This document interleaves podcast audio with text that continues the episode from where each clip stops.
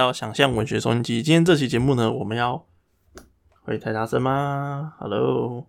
好像还好。好，今天这期节目呢，我们要聊的是《人选之人》这部台剧。那在上个月、上上个月，它开始播的时候，引起相当多的讨论。这个相当多的讨论，很多是出现在呃政治从业者身上，他们就有一种创伤、创伤压力症候群的那个反应。然后我觉得。非常非常有趣，这样。那等它全部播毕之后呢，我才开始追了。那我一个下午就把它看完，而且我觉得它非常好看。不过，我觉得它没有有就是一一些非常有名的台剧，它有的就是后续的讨论声量。或举例来说，就是《我们与恶的距离》，或者是其他的就是美剧之类的那些同等声量讨论。但我认为它是一个很可惜，因为后续可能。啊，准备要选举啊，或者是什么郭台铭准备要是成为国民党的什么圈圈，对，所以 他就失去了很多讨论声量，就大家还是关心什么郭台铭啊，关心台大猴子之类的。那我觉得这边我们回头过来聊人选之人，我觉得还算是一个还蛮恰当的时机点，毕竟我们十一月就要选举了嘛。那人选之人这部片呢，也大概是在选举前一百天还是三百天开始演的哦，选举前一年开始演，所以它的整个剧情的设计呢，恰恰就是可以对应到整个台湾的现况。这样，好，那我们今天邀请的来宾是 JT，大家好，Hello，Hello，好，那我们就开始今天的主轴。今天的主轴呢，我们先要给。因为我们一直都被嫌很多次，呃，我们都没有跟听众说前前提是什么，所以很多听众就是听一听就完全 get 不了是我们到底现在在讲什么这样，所以我们就介绍了一下这个剧的几个主要人物。那这题可以帮我念一下有几个主要人物吗？嗯，当然就是有。谢盈萱女神所饰演的翁文芳啊，你讲话要对着这个，对，所以虽然你看着旁边的荧幕，但是你还是要对着麦克风说话。哦，好，那主要的人物有就是翁文芳、陈嘉静、张雅静和赵昌泽这几个。对，那翁文芳就是谢盈萱演的那个办公室竞选的副主任。嗯，那他同时也是政治世家，他的老爸是前议员。那因为议员啊，不，前委员，委员讲错，立法员委员。那委员跟总统是一起选的嘛，对不对？在台湾，所以他这次呢，同时他在帮他的就是 boss 当主席，呃，林月珍竞选的时候，他同时他爸爸也在选举，这样。那第二个人物陈家进就是这个竞选办公室宣传部的主任，对，啊，你会在剧中呢看到他是一个胡子男，新好男人。如果不要这样讲，不要这样讲啊，不要这样讲嘛！啊，我觉得用刻板印象就是这样讲。虽然我非常讨厌这个新好男人这种标签，他他作为新好男人应该蛮有争议的，但是他是一个很鲜明的角色，这倒是真的。对，没错。嗯，那第三个角色就是张雅静。张雅静呢，就是这个办公室的其中一个帮忙选举的，呃，他是小员工，他算是党工吧，而且是很资历很浅的党工，就是他好像才刚来几个月。对，然而呢，在这出戏里面，他扮扮演着举足轻重的角色，他的演员是。叫什么名字啊？王静对，那他的举足轻重的角色就是原来他是敌方，也是总统候选人赵昌泽的外遇对象，前外遇对象，不是在剧中，不是现在是这样。那他被拍了裸照之后，就很想要拿回自己的自己的照片，在这个呃。在这个张雅静想要拿回照片的这个行动之中呢，贯穿的这整出戏剧，就是我们会一直看到张雅静的各种行动，并且牵动了整个剧情。对，那就是在这整个人物介绍之后，我们刚刚提到赵昌泽嘛，也就是一个也很重要的人物，就是一个敌对的人物，然后他有外遇的前科，而且现在也是外遇，他就是一个外遇惯惯犯，个恶男，是一个恶男，男，耳男，而且是一个爸爸，耳男爸爸。好，介绍完了。那整出戏呢，就是我们可以从这样子简简很简单的人物介绍，大概知道这整出戏的演的方向是什么。没有错，这整出戏呢，就是围绕着翁文芳、陈嘉静他们在这个宣传组，就是这整个竞选办公室他们的宣传组，嗯，还是组吧，对不对？宣传部，哦，不不不对，嗯，宣传部，然后他们会遇到各式各样的敌方对手阵营丢出来的议题，以及因为他们他们的总统是现任的总统是敌方的嘛，对不对？所以他们就要各种去接总统的招，接执政党的招，这样。所以他们温文芳、陈嘉静他们是属于在野党的宣传部的主任和副主任。那赵昌泽呢，就是呃敌方阵营的候选人的那个副手，对对，同时也是副总统。对对，就是希望成为副总统。他还不是副总统吧？他他没有没有在剧中，他目前是副总统，然后哦他要准备成为总统，所以他是总统候选人了。是哦，他不是总总统、副总统候选人，然后是那个女生吗？没有啊，他是 他是现任的副总统，然后要成为总统候选人。是哦，好，对啊，那我们就听 JT 的。OK，那剧情简介大概就是这样。那我们就可以发现说，哦，那是不是戏剧到最后，这个赵昌泽爆出了什么什么外遇呃绯闻，然后最后就让就是翁文芳那边赢了嘞？啊，对，没错，大概剧情的走向是这样，就是很好猜的剧情，但是他又把这个很好猜的剧情拍的峰回路转，所以我觉得这整出戏就大概七八集左右，是完全不觉得呃那个叫很拖不会，完全不拖，它的节奏非常非常的好，这样。嗯，好，那我们就来讲一下这个剧中我觉得很有意思的地方。这个剧呢，顾名思义，它就是一个选举片嘛，对不对？选举片或是举凡扯到政治，我们就会很常讲到，就是政治对大家很重要，政治的事就是大家事。但是很有趣的事情是，这部片在前一分钟，他不跟你讲你理念，他不跟你讲人为什么伟大，他出现的这一批就是幕僚工作的小人物的时候呢，他们自我介绍方式是说我是造浪者，他不是说自己是什么正义的提倡者，他是造浪，有浪有造起来浪就有机会，但很长时候都是没有造起浪，所以这个竞选呃宣传部，他在第一集、第二集的时候，真的是显得格外废物。就是他们选的议题啊，例如说他们选环保议题，然后说、这个是什么什么 B 什么挖高圈圈塑胶的，然后哦，我们怀疑它一定有问题，然后正在查、正在打对手的时候，边查边打，边查边打，说哦，对他们越来越发现越有问题，这样。所以这出戏很有意思的地方就是，他们虽然是宣传部，但是他们在打所有议题的时候，或者是他们在说对手这个政策怎么那么烂，怎么那么糟的时候，他们都没有证据，超级无敌有趣。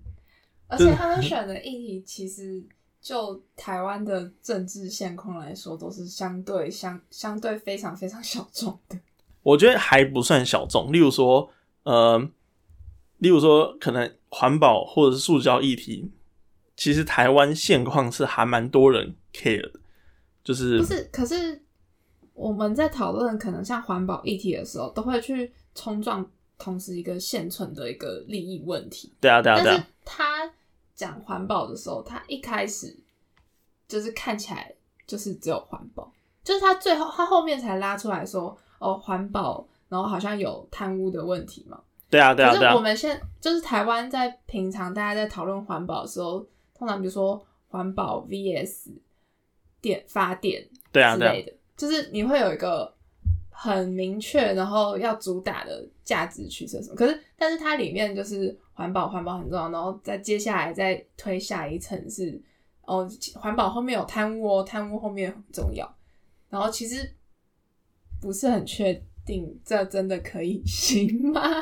哦，我想要讲的点不是这个点，呃，我想要讲的点是在台湾议题有很多很多人还是非常非常 care 环保议题的。哦，对啊，然后在这个环保议题之中呢，就是其实也牵动了一大堆的人，但是他们打的方式是完全都没什么证据的方式在打。哦，对他们就是走一步算一步，就说我觉得这个什么什么 B 什么什么 T 的规章就怪怪的啊，就是有为什么台湾就要先推动这样？有啊，就怪怪的他其实有找，然后他解释的方式只有用一句话解释，然后而且他每次行动的时候都是主任，那他为什么怪怪的？哦，因为他本人好，赶快去写新闻稿，好，OK，然后就是底下的党工就赶快去写新闻稿，但其实他有他有找，就有啦，他有一段是有找几个学者的角色，然后来讨论一下，说他呃可能现行运作不好的地方。对啊，对啊，对啊，他就是一步一步来啊，就是我先打议题，后面再找学者，那学者说的对不对？啊，也没有 confirm 这样，所以他的，我觉得他我们回归到重点，重点回归到那个结论，结论就是说，其实他有趣的地方就是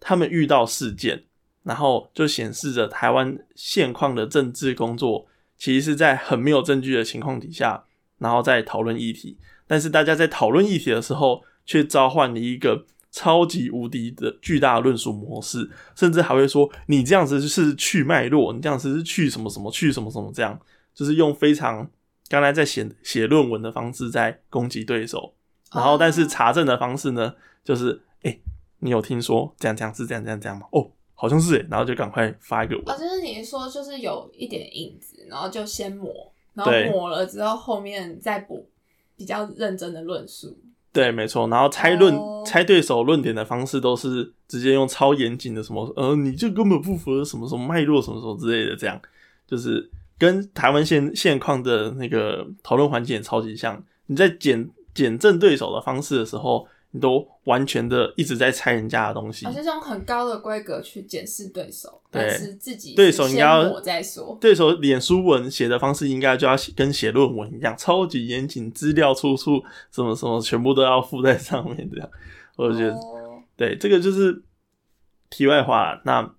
比较实比较实际好了。那我觉得这个东西还可以很有趣的地方，就是它它在这个情情境底下，你做的所有事情都要对选情有用嘛，对不对？对啊，所以你会发现这个制作组非常非常聪明，就是因因为一定是越接近选举，那你一定要丢出对自己党最有用的就是攻击的东西嘛。所以你会发现越攻击越有用，越攻击越有用的东西是什么？那我看完这整出戏的排，整出戏的排名是第一个最有用的是外遇，然后第二个是拍 YouTube，就是温文温文芳去拍自己的频道叫方方正正温文芳，以及他在第二集的时候跟一个新著名的 KOL 拍片，这样，所以什么民调支持上升。然后第三个就是死刑犯，因为就是他们抓到对手有什么环保塑胶瓶贪污啊，还有环保塑胶瓶厂商有问题，可能有问题这样，所以总统就就是立啊，不是总统，就是立法部长就批，就是下令说要枪毙五个死刑犯，然后总统就批准这样，所以死刑犯，然后再大于环保议题，最后呢，他有设计一个很有趣的情节，就是他在这个就是陈家进、温文芳他们底下有个小小很帅的党工，然后他们在他在做环保议题的时候，他就被以前的社运同伴就说：“哎、你为什么不来我们立法院前一起帮大家去到立法院前冲撞，然后抗议这样？”然后最后他们冲撞抗议之后，这些那个呃，社运同伴就去吃热炒、吃烧烤嘛，然后就去嘴，就是这个党工说他他没有来，学长没有来，好废这样。然后这个学长冲过去说：“你们只会冲撞有什么用？我在真的做一题，我这样才能真的改变社会。”这样，我觉得这个地方设计真的超有趣，它就是彰显一个价值，就是在这整个对选举有没有用的排名之中，社运竟然是或者是冲撞竟然是最没用的，而这恰好也是还蛮符合我心中的现况。那不知道 J T 怎么想？你说社运其实看起来是最勇的，但其实效果是最差的 这件事吗？就超差的，就是一般民众看到就是觉得，干你为什么要制造社会混乱？可是我觉得，就像剧中提到那句，就是深得我心的话，就是就是那个三十岁之前不是左派没有良心，三十岁之后还是左派没有脑袋。就是很有趣哎，我觉得里面有就是各式各样对政治样貌的想象，就是其实就在那个党工那时候跑去，就是那个那个场合，然后大骂说你们只会冲撞，可是其实说真的，就是在整个造浪的过程中，就是他所 care 跟他所能做的那些事情也是非常非常小的。没错，而且他只能去发发什么社群天，哎，帮我发一下社群天文，我是去我去吃晚餐，我要去吃麻辣锅这样。对啊，然后对啊，所以我就会觉得说，其实他们都彼此形成讽刺，可是没错，彼此形成讽刺，可是在那个冲突点的时候，他们都会觉得自己是对的。没错，没错。所以其实就观众来看，也会觉得这一点蛮有意思的。对啊，然后据我。所查资料之中呢，就是这两位编剧简丽颖还有燕世基，他们原本好像是想要做那个总统幕僚的这个切入点，原本啊，但后来又觉得说这样子太硬了，以及这样子太难啃下去，那他最后就切到宣传部上面。那同时呢，如果只用宣传部的话，它可以去除掉，因为每个党它的。整个党的组织其实是超级麻烦的，它就像是一个小小的地方政府一样。嗯，因为整个部你要有什么呃部，你要有一个什么副主任、主任，然后呃副秘，然后主秘，然后要什么什么什么东西，这真是超级无敌麻烦。那他们两位编剧的意思是说，只用宣传部的话，就可以先不用去解释很多同样的东西。例如说，他就由从组织部下去的话，就超麻烦。对，嗯，然后你要什么是组织运作啊？光解释就很麻烦嘛。但是宣传部好像就大家都知道嘛，小编然后发文，对对对，公仔做木资募资商品，对，对对对对对啊。确实，那这几个就是剧中我觉得有意思的地方。来看 J T 要不要补充一下？就可是也因为他呃，就是他可能更想要集中在一些，就是他想要呈现的议题。所以其实我记得，就是看完的时候，你当下有一个心得，就很直接的说，怎么完全跟国防跟外交一点关系都没有，很不像总统大选。然后我其实也觉得，这是这出剧。很有意思的地方，就是它就是台湾政治选举很容易出现的那一些口号，就是我们都可以想到的，就是关于台湾政治地位的那些，就是你今日叉叉，明日台湾，这你在这出剧中反而是零，对吧？对，好，等一下哦，好，A O A A A L，好，我们过做了一点故障排除。那我们继续。那除了讲到一些它其实它有超多取舍的东西嘛，因为就跟我对台湾政治的感想就是，真的是台湾最红最红的节目就是要去做政治频道，不管你是去就是呃那个叫什么怎么震惊关不了啊，或者是一些新闻龙卷风之类的。台湾人其实超爱看政治评论节目，当成一种娱乐。对，而且这个东西乃至于在 YouTube 界上面也超级泛用，很多 KOL 或者是 YouTube YouTube 界百人订阅就说，如果你现在想红，现在马上开一个频道，然后开始骂，选一边骂，然后接着你就有超快就会收集到很多粉丝。但应该也是很不太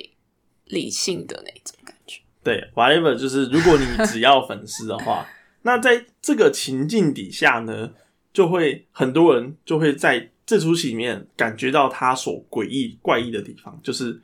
诶，那谁是国民党，谁是民进党？但是剧那个剧的粉砖是好像是有说，就每一个党都有参考，事实上也是每个党的影子都看得到一点。对，然后呢，我就有一个朋友就发了一个文，就说这出戏也太恶心了吧？为什么要把公正党拍的，就是要把拍那个公正党拍的故意那么清廉，那么小清新，然后暗指民进党非常小清新呢？就是他为什么要就是帮那个民进党擦胭脂抹粉这样子？然后他就非常非常的不满，然后就留言说：“诶，他没有说他是民进党啊。”然后他说：“啊，不然他们的党主席选选的六次，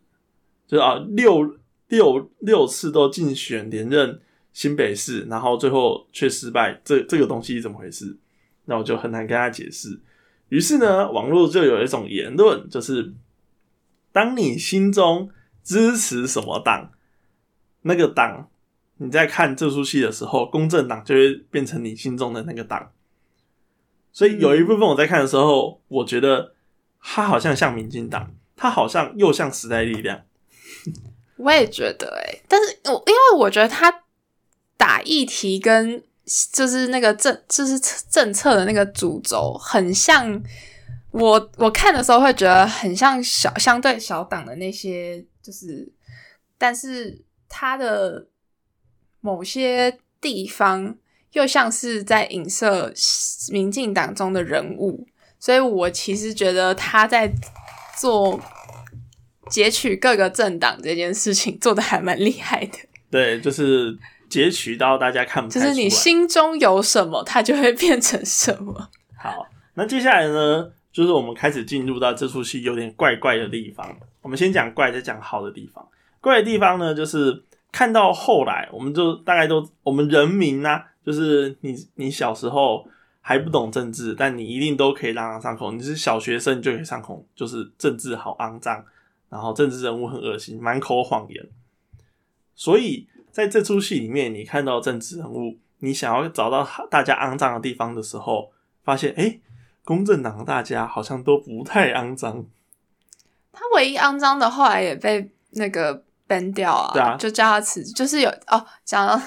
我觉得我们好像还是在需要补一些前提，就是它里面就有一个性骚扰、呃、性骚，扰耳男的角色，然后就在那个党的呃公正党的组织部之中，然后他就是有很多骚扰别人，然后害别人离职或是不舒服的前科，然后但是因为他可能还是有蛮有组织部的功效，所以大家就还是组织部的人还是对他很宽容，然后离开的都是那些被他骚扰的人，然后就是。这就是算是这个出戏前期的一个障碍，然后他们就很快的就排除了他，就把他给 fire。然后唯一的缺憾就是哦，他们没有就是召开公正党内部的性平调查，但是没有召开，党主席却写了一封，每个人都写了一个小纸条，然后给了大家，然后就说这个我心与大家同在，然后就 当主席有那么闲？没有，我看完当下的感想是，当主席有这么闲？对，这个就是第一个我觉得怪怪的地方，就是呃，好像大家都非常非常温柔这样。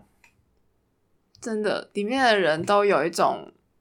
忙到炸开，但是都非常温柔的，对，有时间做很温柔的事情，就是忙到炸开，但有时间做很温柔的事情的那种，就是感觉是天使职场，对对天使天使职场。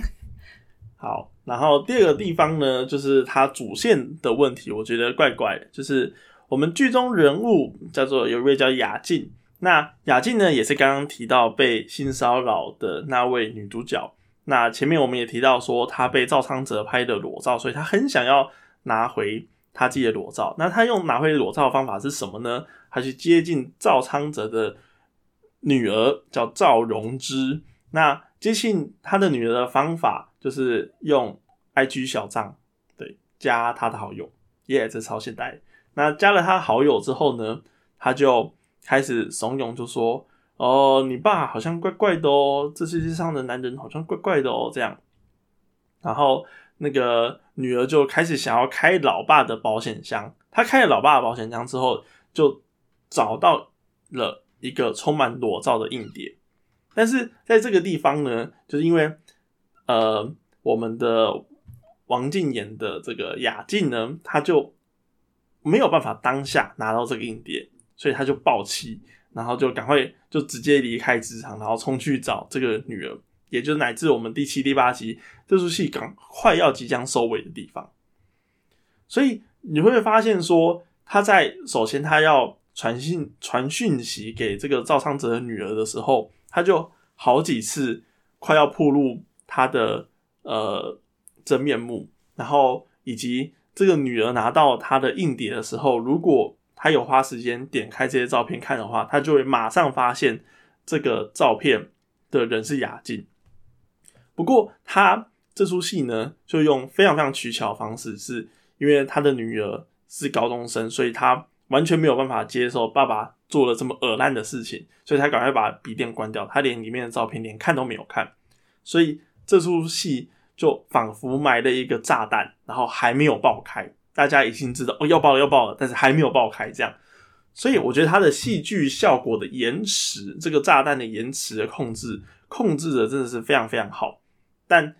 我觉得可能会有一些非常钻牛角尖的人会觉得这个地方怪怪，所以我觉得雅静的强行续命呢，有时候太像蟑螂打不死，可能有点太可怕了，这样就是太怪。就是他，他有时候是在职场暴气，然后有时候是就是做一些很危险的接近，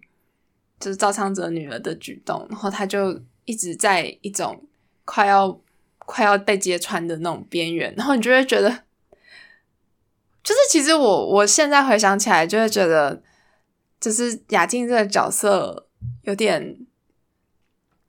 有点有点忙。就是他同时要在公正党之中当党工，然后同时又要接近赵昌泽的女儿，就是他其实对，就是他是一个横跨两个东西的角色。这当然这也是编剧要把他跟就是其他主要人物连起来的方式。可是其实就会觉得他为什么要 把自己暴露在，就是感觉上他把自己暴露在这样子的。呃，风险之中其实还蛮不合理的。就如果他真的想要当一个就是偷偷接近人家的人，他不是应该要越神秘越好？可是，就是他同时想要搞赵昌哲，就是在就是在敌对阵营精神上的搞，然后但是同时呢又想要拿回裸照，所以他的这个人物设计其实是相当复杂的。他其实他做党工这份工作多少会有曝光度。对啊，对啊，所以他这这个复杂的地复杂到我觉得非常非常有趣，是这个复杂最后也体现在了这出戏设计很好的地方，就是他让这个雅静回到了这个电视机面前，然后去讲他的经历。那他有一个很有趣的设计，这样我要先插播，因为刚刚突然想起来，这个剧中对于选选情有用的排名。我们刚刚最低不是社运充足吗？我刚刚想到一个更低的，就是台大学生。可是我觉得你要讲前提，你要讲为什么？好，我要讲前提了。前提就是呢，在第二集啊，我们的公正党党主席林月珍就被邀去台大演讲，但刚好前一集呢就爆出那个总统签准的杀。那个立法院啊，立法啊，不，法务部长，然后枪决五位死刑犯。那台大学生就是在完全不相关的演讲，那个演讲题目叫做《我的女性从政的经历》。在最后提问环节，就是一脸学生屁样，然后就是我理的那种很平的头，然后就，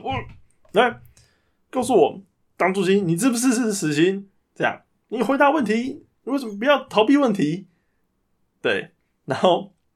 我觉得这这个地方超有趣的地方就是，他做了一个小小反转，他用一种很戏剧的方式，前面就是激烈的群群众，然后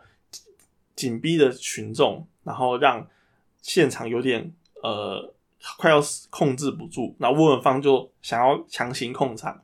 然后党主席林苑真就说没关系，我来讲，然后就后面就播放轻柔的音乐、感人的音乐、肺腑的演讲的那个戏剧模式，然后讲完之后底下拍手，然后那个时候我看的时候就说屁啦，那个学生那么鸡巴哪会拍手？而且他他就是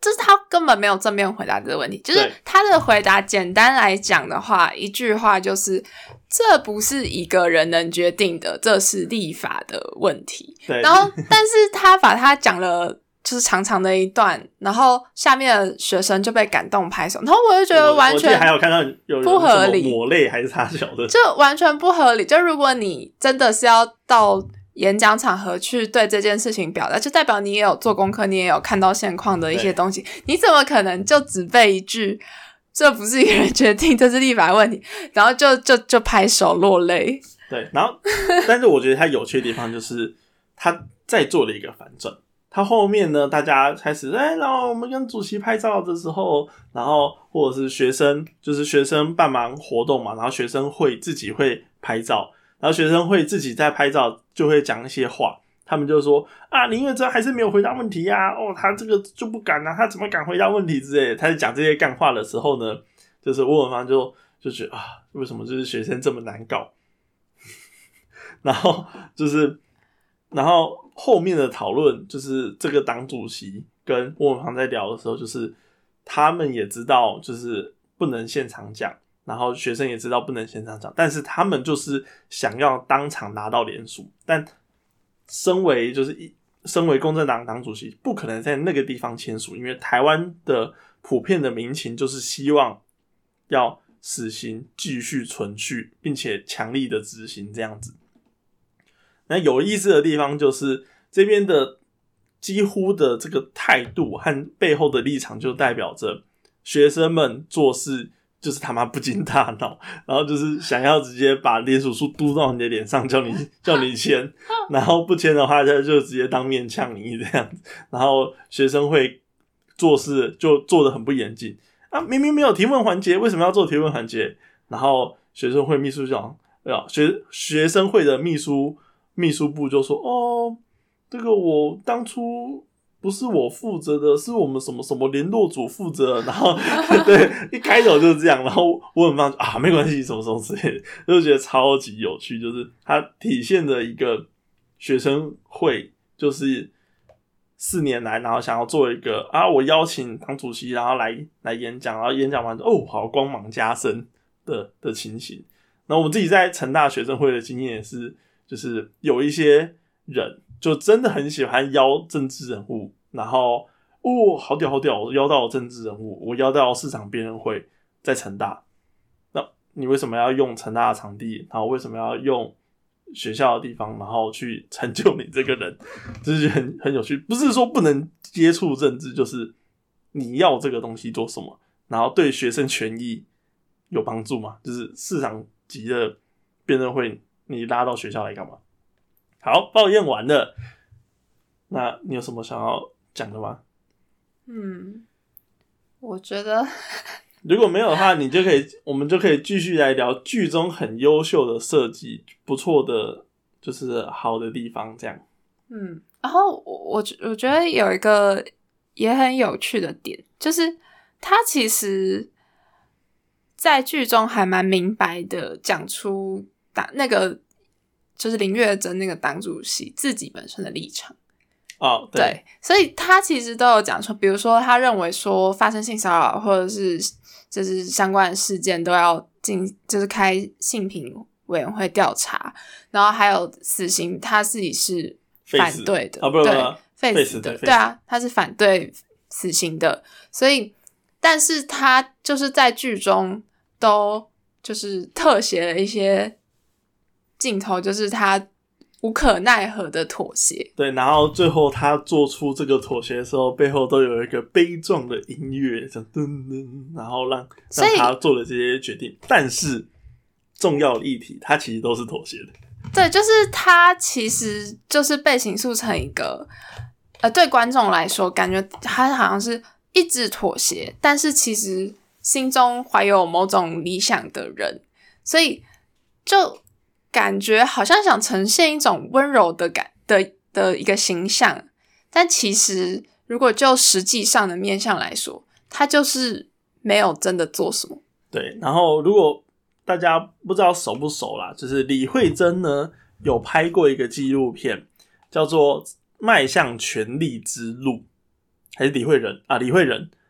然后拍了一个纪录片叫《迈向权力之路》，两个主角，一个黄国昌，那一个柯震明。对，那这两个人呢，他就是 两个人都是乔，呃，他说柯震明就是乔王嘛，柯建明，柯建明，他柯震明是谁？好，柯建你很棒。好，好，那这两个人都是乔王，那他就在讲，就时代力量一开始就是一群独派的大佬想要创立嘛，然后想要创立之后，黄国昌开始主导，然后黄国昌也非常非常的认真，就是主导了很多很多法法案，然后也研究了很多功课，但是呢，时代力量这个党却在遇到很多很多议题的时候，感觉开始妥协，例如说高露以用，然后的贪污案，然后或者是就是呃，我记得有一个徐什么什么什么的贪污案之类的，啊还有什么性骚性骚扰案，那这些出来的时候呢，他都一直被爆，一直被爆，然后这个党就却一直妥协，然后甚至最后还他要呈现一个荒腔走板的感觉，就是他甚至还找了馆长，然后入党，他甚至还找了古阿莫入党这样子。嗯，那在整整个妥协之中呢，我们会说，如果我们把这个林月珍变成黄国昌，他也是一个很坚硬的、坚毅的形象啊，他也是一个，就是心中绝对黄国昌，你现在去问他，他绝对是废死嘛，他绝对是支持要召开新品会嘛，但他也很多妥协，对，所以如果我们拿这个实力来看的话，你就会发现，如果这个不是一个喜剧的话，那他可以拍的非常非常严肃，但是就是编剧知道这个东西需要打磨，观众这个时候就是要听悲壮的音乐，然后听着史诗般的音乐，然后看着就是这个林彦珍主席演讲，我们才会有一个哦，我们在公平正义的一方 看着这整出戏剧，不然观众的立场就会大错乱。那我觉得这个就是他结构设计非常非常认知的地方，就是他两年的填调研究绝对研究到非常写实主义的东西，但是他全然抛弃了写实主义的情节设计，他完全在写实的部分是交给了导演去全权处理。那他在重要的关键决策点呢，以及重要的人物的展现的方式，是完全的去依靠戏剧张力，然后来让观众不知不觉一口一接着一口好好吃吃下去。所以，如果你观众没有反思的话，那你其实是吃下了就是简历颖跟验尸机包装好的造浪出来的一个好好吃的甜点，然后你就把它吃下去，但你可能也很难去思考，就是林月珍到底是好人还是坏人，他当上总统到底是好事还是坏事？那这个反复打磨过的感觉呢，就会时时刻刻惊艳到我。我甚至会看的时候突然说好好看，但是观众看得懂吗？看得懂这层反缝吗？但是我想了一下，观众就算看不懂这层反缝，他还是很好看，他还是觉得还是是一个就是呃公主复仇记，然后我想要找回我的意志，我我想要拿回我的裸照这样子。那在这个地方呢，他就有用了很多我们前面讲到的戏剧的镜头，然后或者是呃不是戏剧的镜头啊，电影的镜头，或者是戏剧的节奏分呃节奏的对比。前面有出现鸡巴观众，后面就要有史诗般的演讲。那前面有外遇，的事件的新闻爆发，然后大家都等着赵昌哲要死要爆炸，然后他大家要让赵昌哲死的时候呢，作为那个永远被埋在鼓里的妻子的那个角色，却爆了赵昌哲。嗯，在就是在记者会的时候，对，那在在大家面前，在这个设计上呢，他抱了赵三哲，以及抱着上一个上一集还在那个赵昌哲演讲的时候帮赵昌哲吃吃的那个小三，然后就在记者会上三个人一起大抱抱，然后就哦，就是这个张力很猛，然后被抱的那个女生就是她的演技就是惊呆，这样就想不到自己会被抱，但是抱的那个妻子，她抱的方向，她眼睛是看向窗外，然后窗外那个阳光是非常灿烂而过度曝光的那种非常刺眼的那那个场景，然后我觉得这个打磨的非常非常好。然后这是第一个打磨，然后第二个打磨就是赵昌哲呢，他度过了第一关，因为妻子抱了他，抱了他嘛，但是女儿这关却爆炸了。女儿拿到了硬碟，然后爆爆料给《水果日报》的记者，然后《水果日报》就说啊，赵昌哲还拍裸照，什么恶烂恶烂什么什么的，然后女儿根本接受不了，然后他们的竞选团队就想要设计同招，就让女儿也出来否认这件事情，说女儿被骗的，然后女儿不是有意的，然后她还是很爱爸爸。就但是是张雅静去爆料的啦，对，张雅静去就张雅爆料，张雅静拿着她跟赵昌哲女儿的对话去爆料的。对，然后他们就哦想要女儿出来粉饰太平这样子。这个时候呢，这个女儿赵荣之就问了爸爸说说，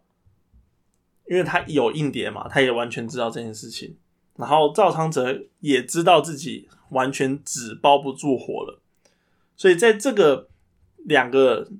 人物面对面的时候，他们都知道对方的底线，但是他们永远没有说破的时候，这个女儿赵永芝就问了爸爸一句话，就是：“爸爸，你告诉我，你有没有做这些事情？”然后那个是赵昌哲唯一有机会重新对着他爱的女性，就是因为他前面这部戏有一大段在讲到说，赵超哲是一个很撒娇的人，然后他想要带着呃张雅静，就是远离政治，然后到了一个小屋，类似一个什么田野小屋，然后两个人独自生活，然后两个人就是买一个小屋，然后把它关着，然后就远离了妻子，也远离了女儿，这样。先不论这个是不是刻意设计的一个，就是就是赵昌哲说甜言蜜语的谎话，但是就我对异男的理解来说，就算是一个就是权力刚萌芽的异男，他可能也有这个类似梦幻的想法。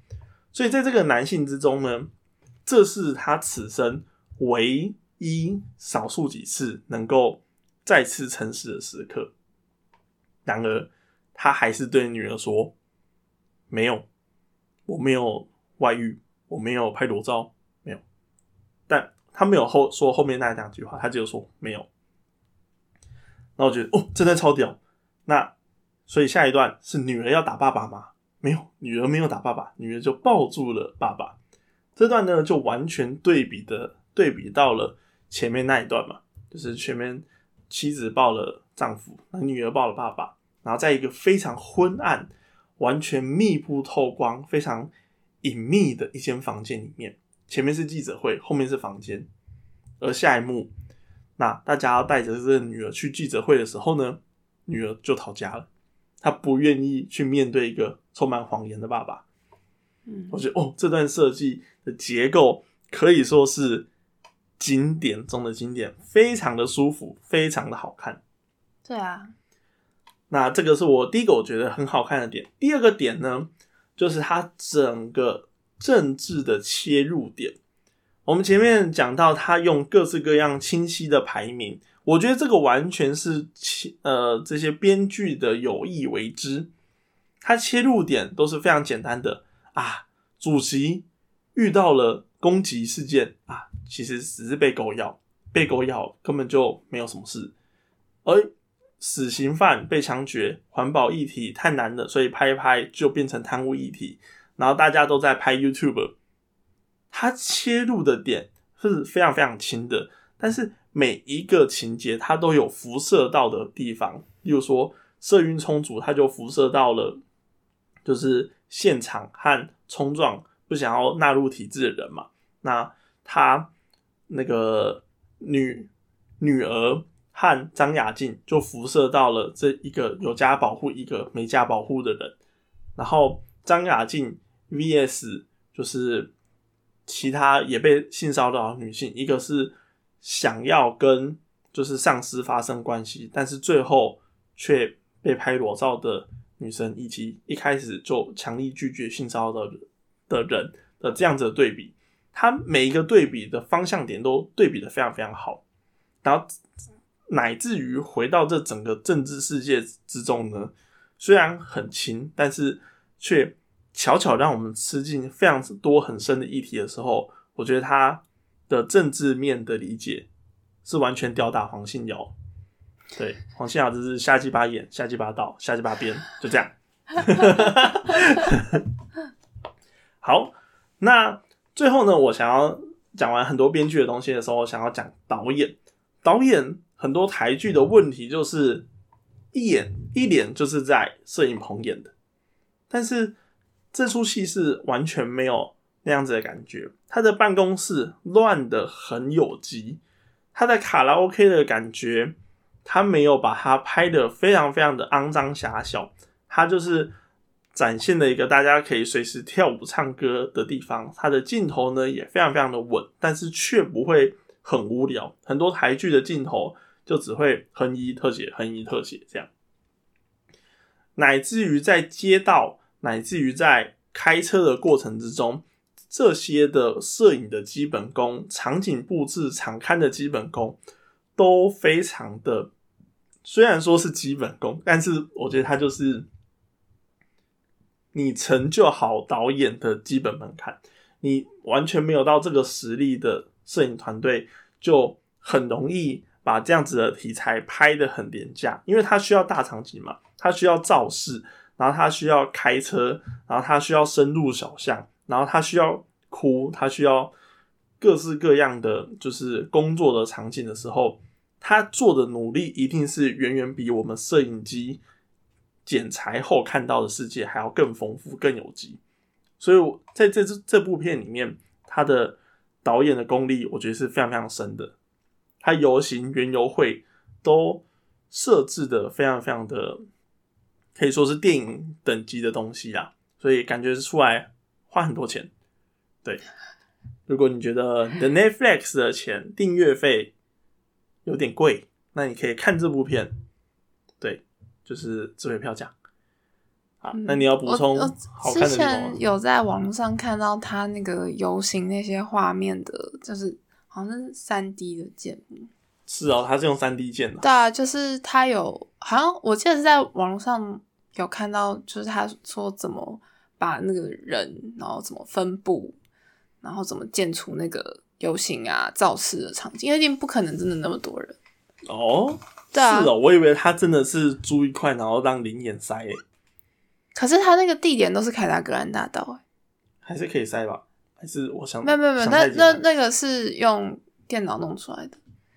因为它还是有几个点啊，例如说他的那个陈家静去扮小恐龙的那个地方，那边就是很多小朋友在跟陈家静玩，嗯，但那个地方呢，虽然就是很开阔，但是它的灵眼的量和亲子的量够多，然后大家各司其职，所以就觉得哦，那真的是一场活动的感觉。哦，那个我。不确定，我看到他讲的是那种比较大，然后用看起来像空拍机拍，可是其实是电脑弄出来的。哦，那个那个感觉就有机会是空拍，嗯，就是那个用用用那个东西弄。大像造势啊、游行这种。嗯，我说的那个有机的游行，就是他们在人群之中，然后看着每个人走路游行的那种画面。嗯，那那个就是导演的功力，你是怎么去把你脑中的游行世界？重新呈现出来，嗯，对。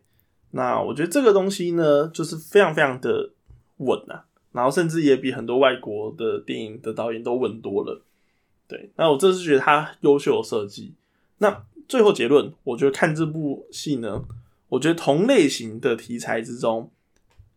他没有对手。台湾台剧目前没有对手，对啊，什么国际桥牌社没有对手，下去。对啊，目前没有对手。那希望之后有后起之秀，但我只能说简历颖强，还有验视机，对。嗯，然后听说这个导演是娱乐剧，我们娱乐的剧是林俊阳，对啊，就是强强嗯强强结合就是强。那不知道 JT 有什么看法？嗯，而且我觉得他选角也蛮厉害的，就是因为就是大家我们不是空气情报，不是，就是大家就是可能比较听过的，就是像谢颖轩，然后王静，对啊，然后可能还有在听过戴立人，就是演赵昌哲的，嗯但是是黄，我是比较不太知道黄建伟，然后我觉得他演的那个陈家静就是非常，就是你完全可以想象这样的角色，然后我觉得他超厉害，就是黄建伟他演出来那个陈家靖，就是我刚刚为什么会说对于他是不是新好男人这件事情有些争议，就是他演的一个把生命热情都燃烧在工作上面，然后呃，他的老婆是呃是设计师设计，就是在家工作的那种设计师，然后很多时候就是维持家里的事情，然后还有小孩的接送这些，就是都是他老婆在处理。然后，嗯，他会在某些时候就是表现出哦，他也很在意，然后他也有努力想要帮忙分担，然后那种两头烧的感觉。然后他演的非常的就是传神，然后或者是他在办公室中就是发生，比如说像雅静的事情，然后烧起来，然后或者是某个党工出了什么包，然后他会想要努力的去呃圆滑，然后努力的让大家都不要受伤。然后他这种有点烂好人，但其实又非常的自我中心的这种哦形象，哦 就是他会想要做到他心目中的那个样子，然后有时候他用自己的那种好意去对待旁边的人，这些就是这个冲突的那种所谓好男人吗？但其实就是一个呃想要当烂好人的自我中心的人的这样子的角色，我觉得他非常的鲜明，